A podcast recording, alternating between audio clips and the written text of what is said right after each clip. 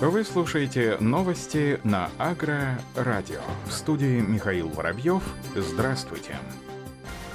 В России уборка зерновых завершается. Размер убранной площади, урожайности воловой сбор превышает прошлогодние показатели. По оперативным данным Минсельхоза к 1 декабря зерновые и зернобобовые культуры в стране обмолочены более чем 46 миллионов гектаров, что составляет почти 99% уборочной площади. Получено около 138 миллионов тонн зерна. По данным Росгидромета, результаты наблюдений гидрометстанции наземных маршрутных обследований посевов и расчетов в том числе с учетом спутниковых данных, показали, что почти на 15 миллионах гектаров посевной площади или 78% озимой культуры находятся в хорошем и удовлетворительном состоянии. Плохое состояние посевов отмечено на 22% площади, из них более 2 миллионов 400 тысяч гектаров озимых не взошли. По прогнозу Гидрометцентра в декабре на большей части европейской территории России агрометеоусловия для начала зимовки озимых зерновых культур будут в основном удовлетворены удовлетворительными. По предварительным данным ФТС России, с 20 по 26 ноября экспорт злаков из России составил более миллиона тонн, в том числе за рубеж отгружено почти 950 тысяч тонн пшеницы,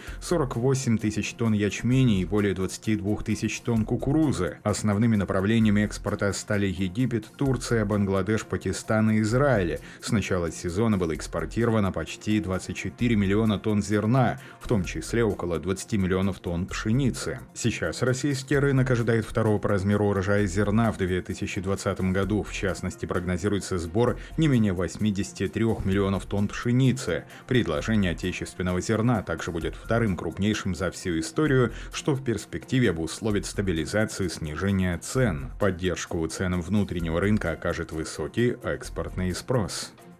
Институт почвоведения и агрохимии Национальной академии наук Азербайджана разработал бизнес-план и проект по получению нового типа зеленых удобрений – сидираты из образующихся в воде отходов в теплицах зеленой массы. Так, в Азербайджане, в частности, в пригородах Баку теплицы занимают площадь порядка двух с половиной тысяч гектаров. В таких теплицах выращиваются томаты, огурцы, баклажаны и другие сельхозкультуры. Как отметил директор Института почвоведения и агрохимии Алавсад Гулиев, по окончании периода плодоношения этих растений стебли вывозятся и выбрасываются как отходы. Из такого количества теплиц ежегодно получается 200-250 тысяч тонн зеленой массы. Собрав эту массу, слегка размягчив с помощью бактерий и избавив от вредоносных бактерий, можно получить удобрения и использовать их в хозяйстве. Ученый отметил, что в отличие от минеральных удобрений, сидератные удобрения более насыщены биологическими и органическими веществами. Добавив минеральные вещества, их можно использовать в земледелии. Злоупотребление минеральными удобрениями удобрениями вредит естественной микрофлоре почвы, однако сидираты никоим образом не вредят ей. Приготовление этого удобрения может в значительной степени решить проблему экологических отходов, отметил Алавсад Гулиев.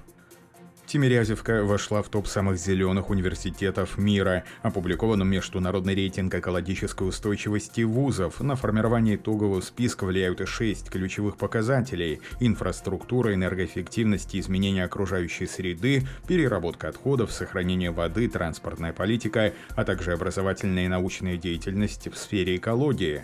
Об этом сообщает пресс-служба Тимирязевской академии. По сравнению с 2019 годом Академия улучшила свои позиции по всем всем критериям вошла в число 300 лучших вузов мира по экологической устойчивости. Университет закрепился в десятке самых зеленых российских вузов. Список экологически устойчивых вузов был опубликован в 11 раз. Всего в него вошло 912 университетов разных стран, в том числе 51 вуз России. Данный рейтинг составляется с целью ранжирования вузов по уровню устойчивого экологического развития кампусов и создания энергосберегающей модели управления учебным заведением заведением. Учредители рейтинга стараются привлечь внимание академической общественности к необходимости ведения политики устойчивого развития окружающей среды для решения экологических проблем.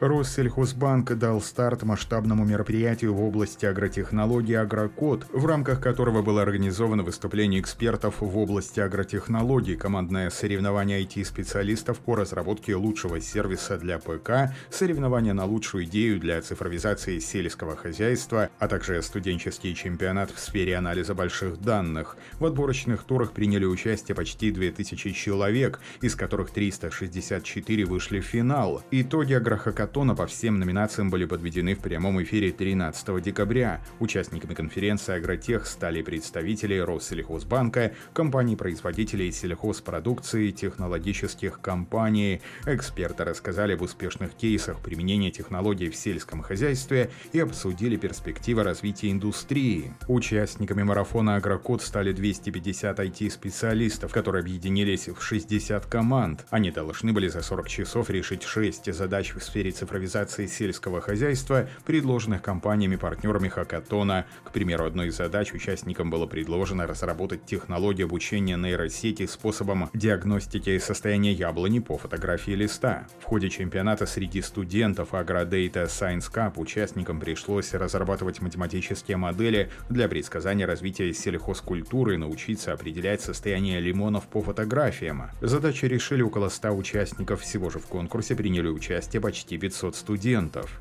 Как отметил председатель правления Россельхозбанка Борис Листов, агрохакатон, который проводится впервые, позволит в перспективе разработать новые технологические решения именно для ПК. Как отметил специалист, лучшие решения будут использованы в работе экосистемы Россельхозбанка. Ученые кафедры ботаники и физиологии растений Института фундаментальной медицины и биологии КФУ в рамках гранта Российского фонда фундаментальных исследований изучают, как меняются лечебные свойства растений Республики Татарстан в зависимости от условий окружающей среды. Руководитель грантового проекта «Структурно-функциональный анализ сырьевой базы лекарственных растений во флоре Татарстана», доктор биологических наук Ольга Тимофеева рассказала о том, каким выводом пришли ученые, изучив морфологические и биологические особенности нескольких лекарственных растений. Так, биологам КФУ удалось доказать, что одни и те же лекарственные растения довольно сильно различаются по фитохимическому составу в зависимости от места их произрастания. По словам Ольги Тимофеевой, ученые выяснили, как условия окружающей среды влияют влияют на накопление биомассы и биосинтез первичных и вторичных метаболитов растений, витаминов, алкалоидов, фенольных соединений и терпеноидов, имеющих лечебное свойство. Оказалось, что повышенное количество этих химических веществ начинает образовываться в растениях, когда те испытывают стресс, обусловленный недостатком влаги, света, тепла и питательных веществ. По словам руководителя проекта, его участниками будут выработаны рекомендации по заготовке ценного в медико-биологическом отношении сырья, отбору высоких высокопродуктивных растений для введения в культуру инвитро с целью ускоренного размножения и получения вторичных метаболитов. Сейчас ученые кафедры работают над созданием атласа лекарственных растений Республики Татарстан. Он будет содержать информацию о том, как меняются лечебные свойства растений в зависимости от места их произрастания. Кении на поля выпустили ос-убийц против томатной моли. Для борьбы с вредителем стали использовать ос, которых ученые завезли из Перу, родины вредителя. Импортирование ос было выполнено впервые за пределы территории их естественного обитания. Первая партия естественного врага были выпущены в поле в округе Кириньяга, центральная Кения, которая является одним из крупнейших производителей томатов в стране. Ожидается, что осы будут быстро распространяться в поисках зараженного растительного материала. Последующие выпуски запланированы запланированы в других крупных регионах выращивания томатов в Кении, а также в Эфиопии. На этом все. Оставайтесь с нами на глав агронома.